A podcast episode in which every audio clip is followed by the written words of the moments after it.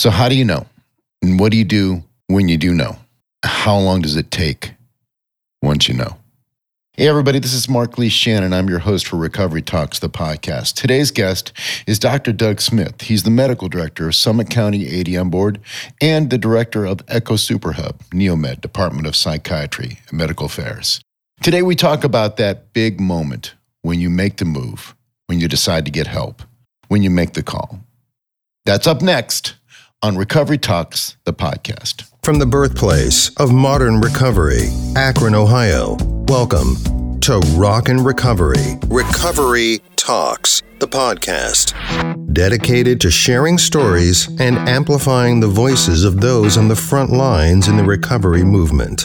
Our commitment to you to always deliver straight up sober talk with the sincere promise of a safe, stigma, and judgment free zone. Recovery Talks. Right now.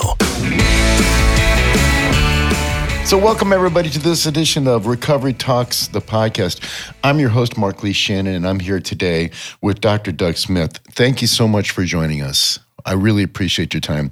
We have tried to do this. I think this is our third attempt at trying to get together to be third time's a charm. Yeah, third time is a charm. Dr. Doug Smith is a medical director for Summit County ADM Board and medical director for the Echo Super Hub NeoMed Department of Psychiatry and Medical Affairs. And I'm so happy to have you here because one of the things that we've been talking a lot about in the in the recovery community as we come out of the pandemic is uh, the increased awareness um, that when people are having a problem, they need to talk about it. And one thing I think I've been asked more than anything in the past eight or nine months is how do you know? How do you know when you have a problem? And then when you finally decide, okay, I'm ready, what do you do? Now, when we live here in Ohio, in Summit County, we can call the fantastic ADM board. And so I think one of the things I wanted to talk about is I'm living here in Summit County. I happen to be in Ohio and I'm in trouble. I found the number 330 940 1133. I'm going to say that number quite a bit. So, what happens then when we call that number? What happens if it's a loved one who's calling for someone else? What happens if it's someone who's saying, you know, I, have tried this before. I don't know if this is going to work. So I guess the first question is what, what happens when I finally decide I'm picking up the phone and I'm calling for help? Thanks for having me. Very, very important. I'll start with your, you alluded to a first question. So let me just talk to that for one second. I think I think in general, because we live in a society that stigmatizes mental health and addictive illnesses, we tend to try to think, oh, I hope it's not that, and we ignore early signs and symptoms. Uh, and so, to that end, you know, we may not pay as much attention to the fact that our sleep is not as good as it was, or our weight has gone up or down, not because we did something on purpose to achieve that. You know, our energy level is not quite what it used to be. We're not concentrating as well at work, school, and our relationships. And those are often the, the early signs. And I don't mean for a day or two. This is if it's been going on for, mm. you know, probably two weeks or more, uh, where we start to think about maybe there's something going on. And, you know, I, am very much against the whole stigma thing. I, I find it amazing. Uh, my example usually is, you know, if you're if you're walking down the hall and you see somebody you see a lot, uh, maybe they're even a friend, and, and to say, oh, hey, how you doing? Most people are just like, okay, and they keep walking. But the truth is, if you know them well, if you had a bad head cold, you might say, Wow, I've had this head cold for a few days, not feeling great. I'm not going to shake your hand today, even before COVID. you know, I'm just not just not up to it. Um, or you might say, well, you know, you know, I've got diabetes and my sugar is a little bit out of control, so I'm, I'm a little off today, but I'll be all right. But the sad fact is that they won't say, well, I've really been kind of down the last three days, and I'm not sure why. And they won't do that. And, and it's amazing because we now know statistically that about one in four people, and it may actually be more common, it may be one in three during COVID as we're looking at new numbers, but at least one in four people has a diagnosable mental illness sometime in their lifetime. That is way, way higher than many other illnesses that exist, including diabetes and some of these other illnesses. And yet somehow we ourselves often judge ourselves, oh, I don't want to have talk about that uh, and we judge other people. And I'm not sure it's even always conscious, but there, so we need to fix that. And we are getting better. We are definitely better uh, in 2021 than we were in 2001. You know, it takes decades of time to fix, to move, to realize that health is health and it doesn't really matter. We're all it's all biology in a lot of ways. And then of course experience and so forth uh, the nurture around us obviously adds to it. Um, so, so that's just one piece. I think people if they went in sooner they would find out that most importantly we are very good at treating mental illnesses nowadays. Depression almost entirely we can deal with those symptoms now very well. Psychotherapy and or medications or both.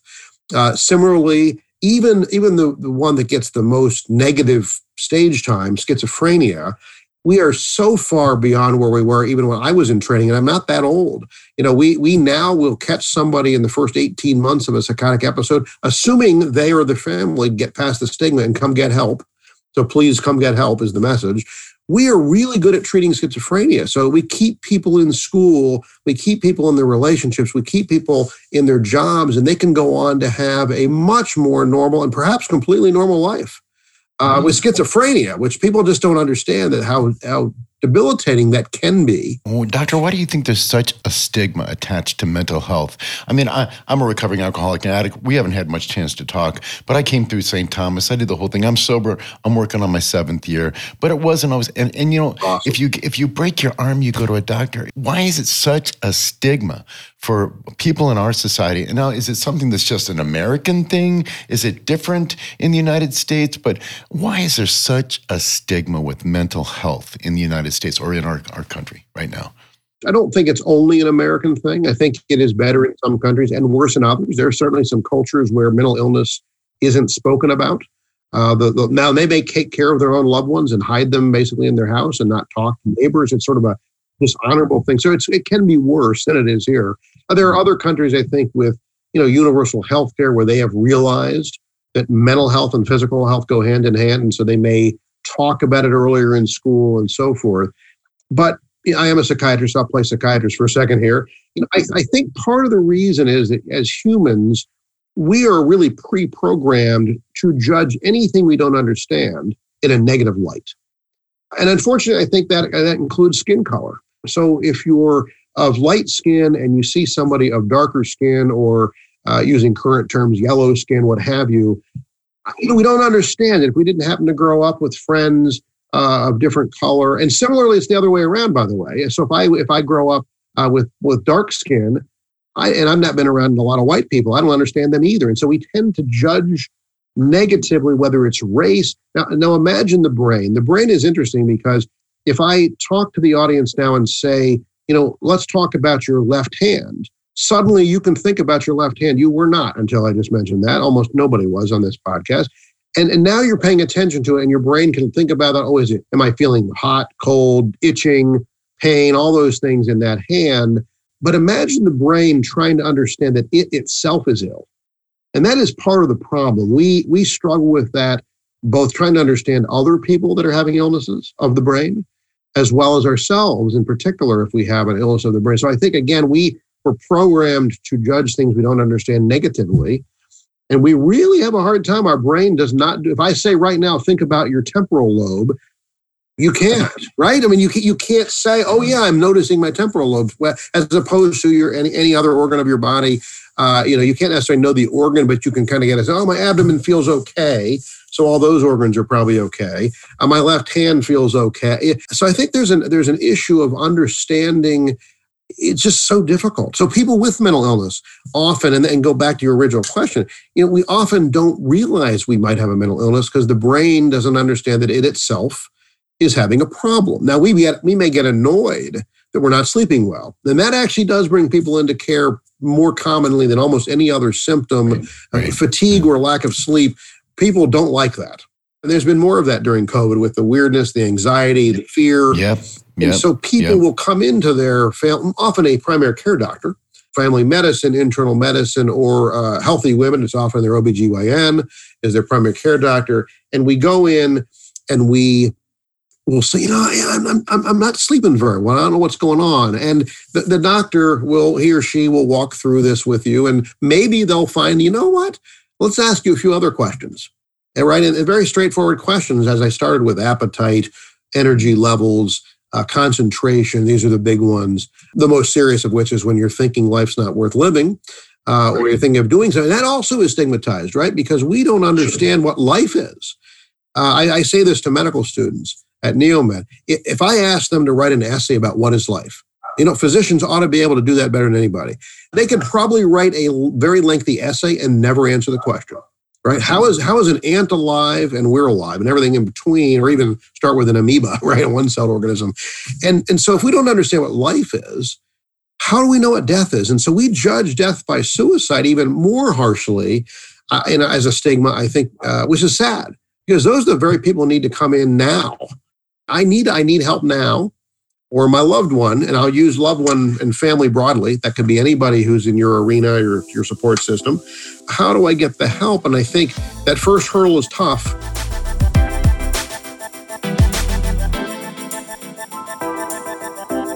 For whatever reason, I've arrived at the point where I'm saying, please help me, which is the most important three words in recovery at this point. Please help me. Exactly right. And, and I think what happens with that is, uh, thankfully, we at Summit County is a well resourced system compared to many. That does not mean there aren't gaps, but we're very well resourced. And so, uh, first and foremost, let me just tell uh, your, you and your audience we have. Uh, our goal is, and I think we live this pretty well most hours of most days, a no wrong door policy. That is, whichever of those numbers you find, you, you gave a number. Uh, we have a number for uh, our ADM Crisis Center for the detox side of the house. The main crisis hotline which rings at Portage Path Behavioral Health uh, in the same ADM Crisis Center building, which sits kind of behind St. Thomas, uh, which you mentioned there. Um, it's really two structures in the same building, although they, because they sit on a corner, we give them two different street addresses, same place. If you were to call either of those, uh, they're going to ask you enough questions to figure out where to, where we can get you the most help the fastest. If it's truly an emergency, you can call even call 911. And the reason for that is that we now have trained a lot of police officers and sheriff's deputies in crisis intervention team. The T is team. And again, that's really what this podcast is all about. You know, you're now a member of the team, but you're also the focus of the team. So you're saying, I need help. And you, if you, so if you know nothing else, call 911. That works. And you call 911 and you say, here's what's going on. They're likely to send a CIT trained officer to your home, and that's anywhere in the county. And that officer, he or she has been through a full 40 hour course that I happen to coordinate for the county. So we put people through their paces. They learn from experts, they learn from NAMI family members, they learn from consumers who are in recovery. And we really try to help them understand what is this weird thing we call mental illness or addiction? Because they don't necessarily know it.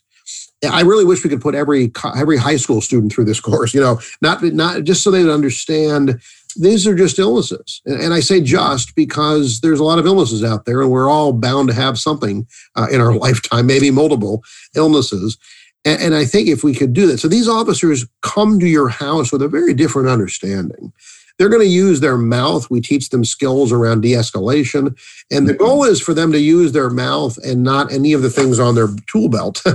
uh, and, and quite frankly, it's not only a citizen safety class, it's an officer safety class. They also walk away and get to go home to their families and not get physically injured. And they don't and, and they don't really nobody wants to go home at the end of their shift and say, Oh, I hurt somebody today or I got hurt today. So so they really have become great partners so 911 is, is actually a good approach. They often co-respond with paramedics. Uh, so we do actually train paramedics in CIT as well. So they, they will co-respond. So that's another option. For our younger listeners, and of course now we're all getting used to this, uh, there's actually a crisis text line. So if you're not quite sure you can bring yourself to speak the words, you can text uh, the number four and H O P E, just type four hope and you send it to 741 741 24 7, you will get a trained texting counselor who will text back and forth with you. And, you know, ultimately, they will help you, guide you toward do you need services this minute? Let's call 911 together. Well, or do you need services? Let's tie you into one of, I think ADM currently funds uh, somewhere in the neighborhood of 25 to 30 agencies uh, across the some entirely and some partially. Uh, not to mention, we're very well resourced because we have two great institutions here, Summa and Cleveland Clinic Akron General. So we've got those. We have North Coast Behavioral Health Care, that is the state psychiatric hospital that sits in Northfield. So it's also in Summit County, uh, serves a bigger region. as do Summa and Cleveland Clinic. Uh, but so we have everything from full inpatient psychiatric beds to one-on-one let's sit and talk to group group therapy to help for your loved ones. I think another one is important is NAMI. So if, if I have a daughter and I'm struggling with what to do with her, and I'm probably also feeling the stigma, a great resource, if, if she's doing okay, but I know I need to do something, is to call NAMI, uh, the National Alliance on Mental Illness. That's less urgent, but you're going to get uh, great people there. Uh, Leslie Stoyer and Ron Redd are the two co-directors. Uh, and they're going to be able to, to walk you through. Uh, that's uh, 330 252 1188. Uh, their office space is actually uh, sits at Community Support Services, one of our, our excellent agencies. And it's there for a reason because there are individuals who come for help there. Uh, they get excellent care there, often wraparound services, which include housing, transportation, other things that people need so they can get back on their feet. And the goal is whether the person ends up in a hospital or individual psychotherapy or anything in between is always to give them as much autonomy as possible. Our, our goal is never to forcibly put someone in a hospital. I, I, will tell you that happens on occasion when somebody is very ill and doesn't realize they're that ill. We call that lack of insight, but it's always brief. We're talking days. Nobody stays in the hospital like they used to 30 years ago. It's no more than a few days generally, maybe two weeks if, if they're extremely ill, but really generally, almost always it's a few days. And, but we get them tied into services if that, if it gets that bad. So I want to say that because I don't want people to not make the call because they're afraid they're going to be put in a psychiatric hospital. Uh, you know, everybody, interestingly, even young people now have seen One Flew Over the Cuckoo's Nest, and, and unfortunately, as as great of a movie as that was, it, it's, a, it's a huge stigma. Right, the yeah. stigma is you're going to be held down and given forcible shock treatments, uh, and you know you can't get Jack Nicholson out of your head, right, with that movie. Or, or Nurse Ratched. Yeah, worse yet, Nurse Ratched. But that's not the current way things are done.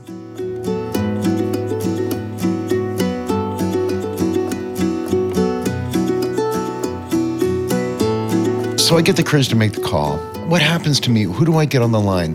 What are the questions that they, they would ask me? Because I, I think that one of the things I, I get most from people who are uh, obviously who are aware that I'm a 12 stepper, they'll say, Mark, I know you did this. I know this is working for you. I'm not sure. I'm not sure if my daughter, I'm not sure if I, I'm not sure, but I think I might. I'm pretty sure I do. What I typically do is I say there's two big red flags. Number one is did you tell yourself you weren't going to do it and you couldn't not do it? Whatever it was. And number two, did when you started, could you control the amount that you were doing?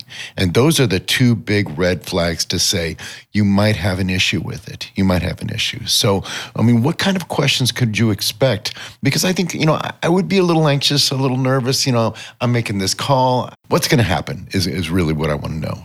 So, whichever number you call, for example, if you even call the National Suicide Prevention Lifeline, just so you know, as the, the public knows, almost all of these numbers actually end up ringing in the ADM Crisis Center. So everything gets wrapped because they know the resources of the county. Wow. A number that exists in Washington, D.C. or wherever it is does not know. Power of electronics, it rings here. Uh, if you have a 330 phone number or a 234 phone number, area code, your numbers ring there. And uh, and similarly, the crisis text lines are, are kind of routed that way. Number one, you're going to get a trained, caring person. Uh, they they are doing that job because they know how to talk to people. They don't have the stigma, and they're going to so they're going to be caring and compassionate. They're going to be friendly about it. They're going to ask basic things oftentimes. Sir, tell me why you called today. And then if you're unable to say it all, they're they will ask you some basic questions. They're going to ask you uh, have you been using any substances? Alcohol, marijuana, uh, medical marijuana now as well. Any, anything, right? They're going to get some sense of that. If you say yes, well, how much have you used, sir? You're going to get basic questions, so I have a general sense of how much. Because really, the first phone call is going to be about current risk. Right, basic discovery. Are you safe right now? If you're not safe right now, then they're going to be a little stronger about it and say, sir, I really think we need to have uh, the ambulance come to your house, or we need to send police. How would you? They're going to try in the kind, gentle way. Well, How would you feel about that? Or, or if they're really resistant, well, is there who's in the house with you right now? Oh, oh, your mother's there, or your husband's there, whoever's there, and okay, would you be willing to come to the ADM crisis center or to your local emergency department so you can get an assessment? It's really hard for me to tell on the phone, but I have a sense you need help more now than a week from now, right? So truly, it's people I've not heard anybody, quite frankly, tell me, and I've talked to many people who've made these this this tough phone call, and as you said, it's very tough.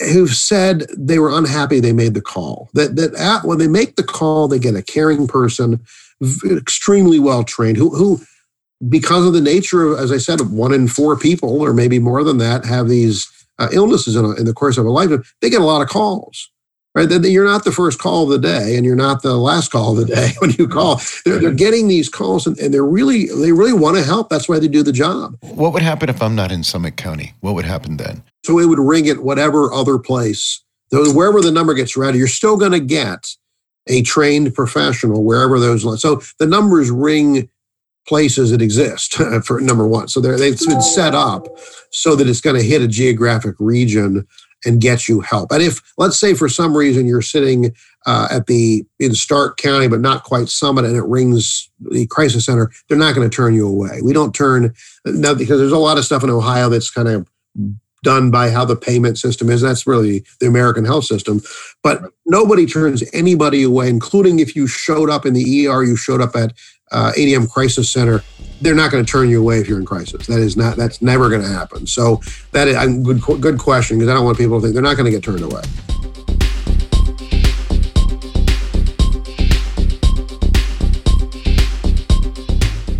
Did the search engine of I need help with addiction. What next?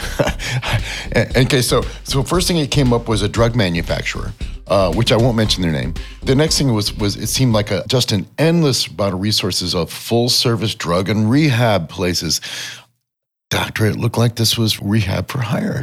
Is, is that, that what's going on out there? Is this a for profit business now when people get sick and ill? Is that what's going on? So if you call the main numbers that you you mentioned, I've mentioned, and quite frankly, you can get all of these on the admboard.org website. So we were, I think, the first to get a website, so we got the easiest one. so none of them are for profit. We're very careful, and so we are. Our interest is I can't say none because I'm sure there's some out there that are very legitimate that are for profit. But the ones that we the ones that we fund traditionally are going to basically be uh, not for profit I'll, I'll just say kind of do-gooder agencies uh, that are that are really their hearts in it, uh, their administrators' hearts are in it, top to bottom. They would they want to just help, and in fact, they hire many of them hire individuals in recovery from uh, any sort of drug addiction and or mental illness or both, because there's a huge overlap with those two. Because again, they're brain illnesses uh, both addiction and mental illness or brain disease. I'm really glad to hear you say that. I really am. I, I think the perspective I was trying to get on is is I don't know anything, right? right? Um, right. And I'm and I'm going to go to the internet because you know everything's on the internet. And I typed in I need help with addiction. What next? And I was just amazed at how many of these agencies came up. And that's why I'm talking to you because I know that that's not the case with you guys. I know that.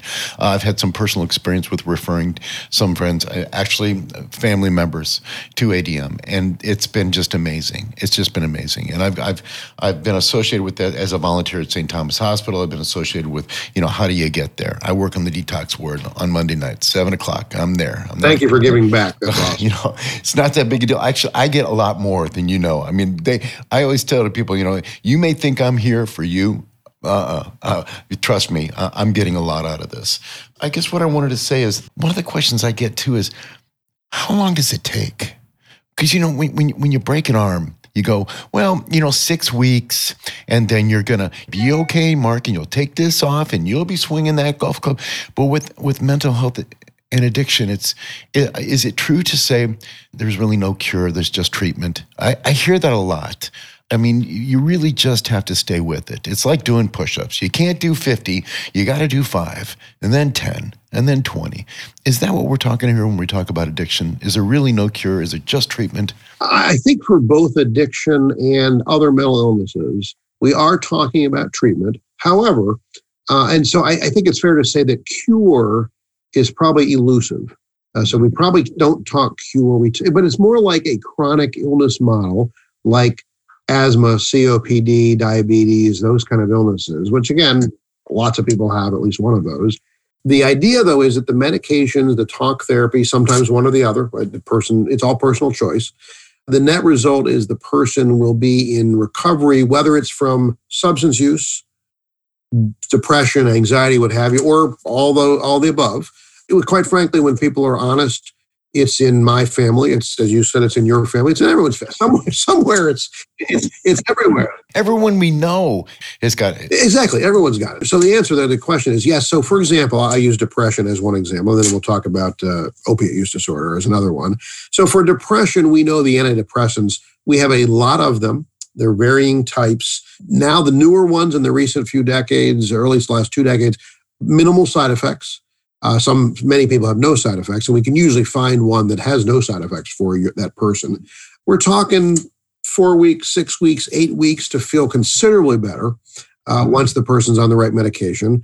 And the truth is, if the person's had one, uh, I'll call it an episode of major depression, so maybe they've not done well for weeks, maybe months because they couldn't quite make the phone call, which we're trying to help them today to say, make that phone call sooner. They may do well. And let's say six months, a year later, they're fine. It's certainly reasonable for them to consider coming off the medication if everything else is fine.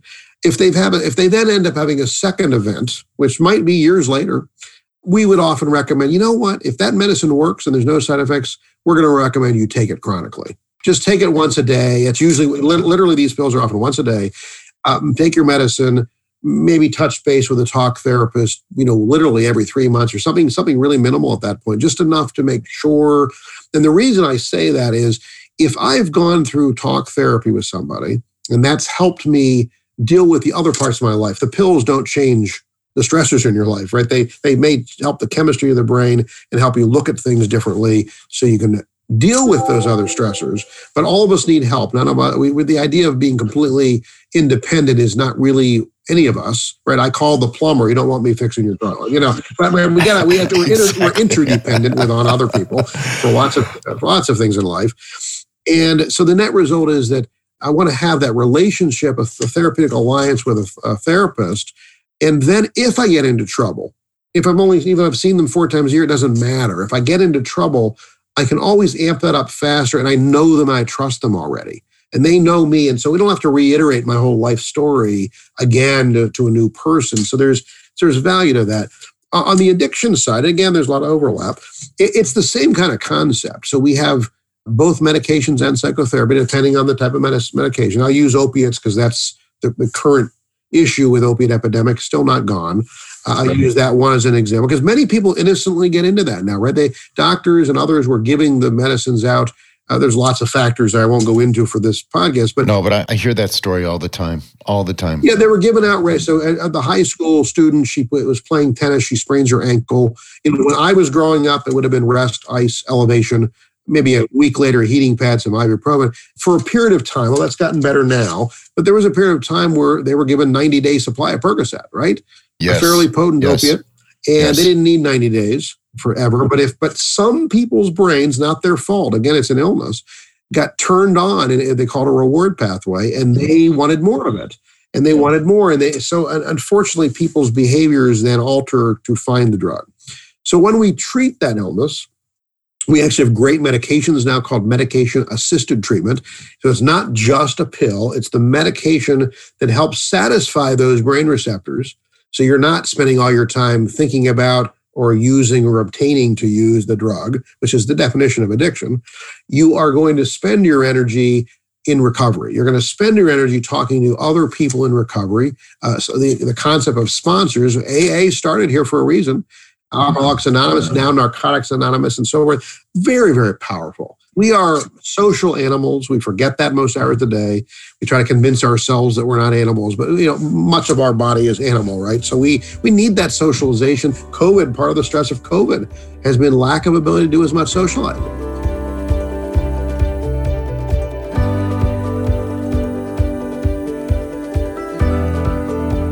I think one of the most powerful things about my recovery is that I was encouraged to, through constantly attending 12 step meetings, to find a tribe of people that thought just like I did and to feel part of something, a support group. Whereas, you know, we helped each other and being helped and giving help was a huge factor in getting my brain to rewire to think, I'm not bad, I'm just maybe just a little sick.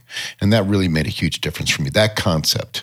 And that was brought upon by a wonderful lady at Edwin Shaw. Her name was Patty Sleevey, and she was a rock star back in the day. But she made me believe, you know, through the whole concept of, hey, look, you know, you, your brain is not working right. And, you know, it's, it's um, you know, the concept of, of post acute withdrawal, I was not aware of. I just kept thinking I was relapsing because I was a bad person and I was a weak person. I had no idea what was going on really no idea. And that's unfortunate because that is the stigma, right? The stigma is, oh, you're somehow weak or it's immoral or just pull yourself up by your bootstraps. And, and, you know, you can't do that with other illnesses. Why do we think, and we do it to ourselves, as you just said, it's not just others, we impose it on ourselves. I should be able to work through this. Well, we would never look at a cancer victim. We would never look at a diabetes victim and say, come on, just get tougher.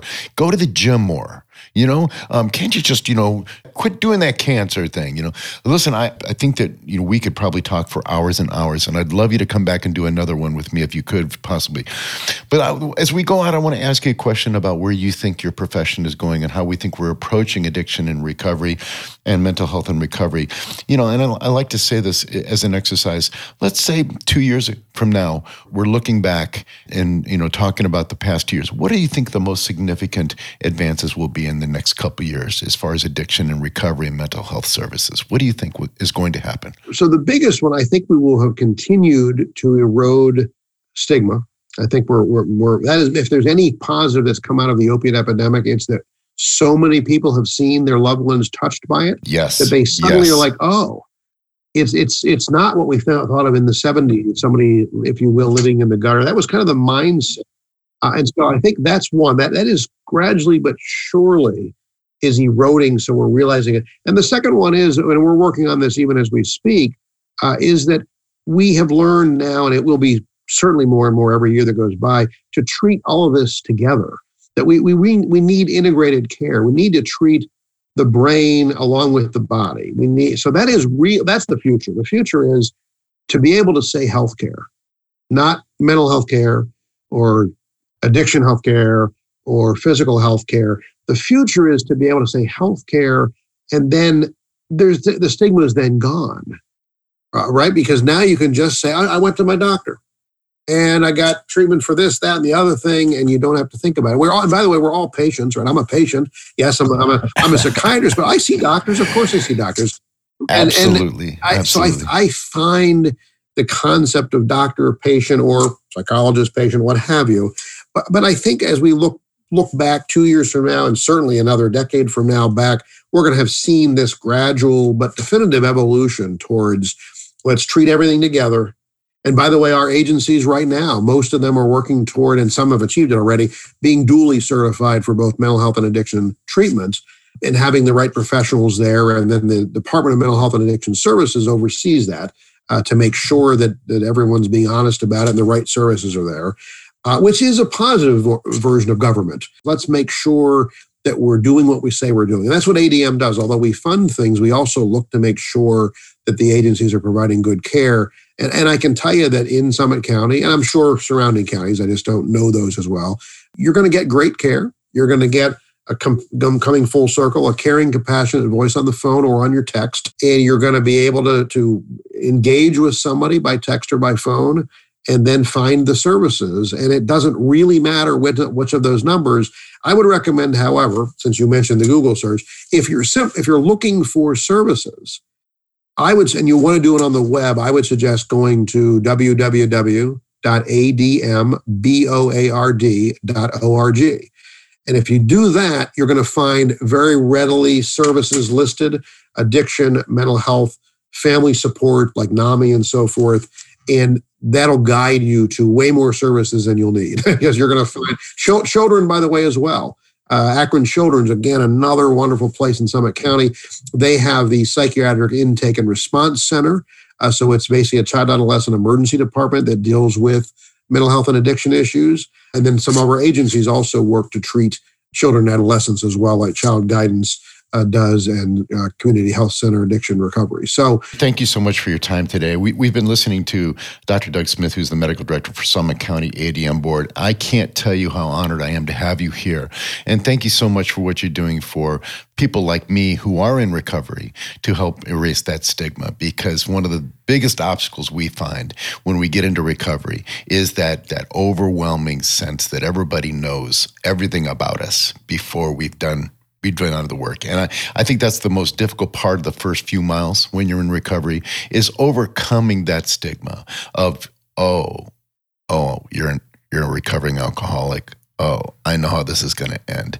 But you know what? People do recover. And I'm Right now, I'm living proof. Today, I live in an airtight 24 hour compartment. I don't give a. But listen, let's thank everybody for hanging with us for this edition of Recovery Talks. Want to stay tuned for more episodes and more guests as they share their journey from the darkness to light. And until then, stay standing and steady on. Thank you very much for coming with us.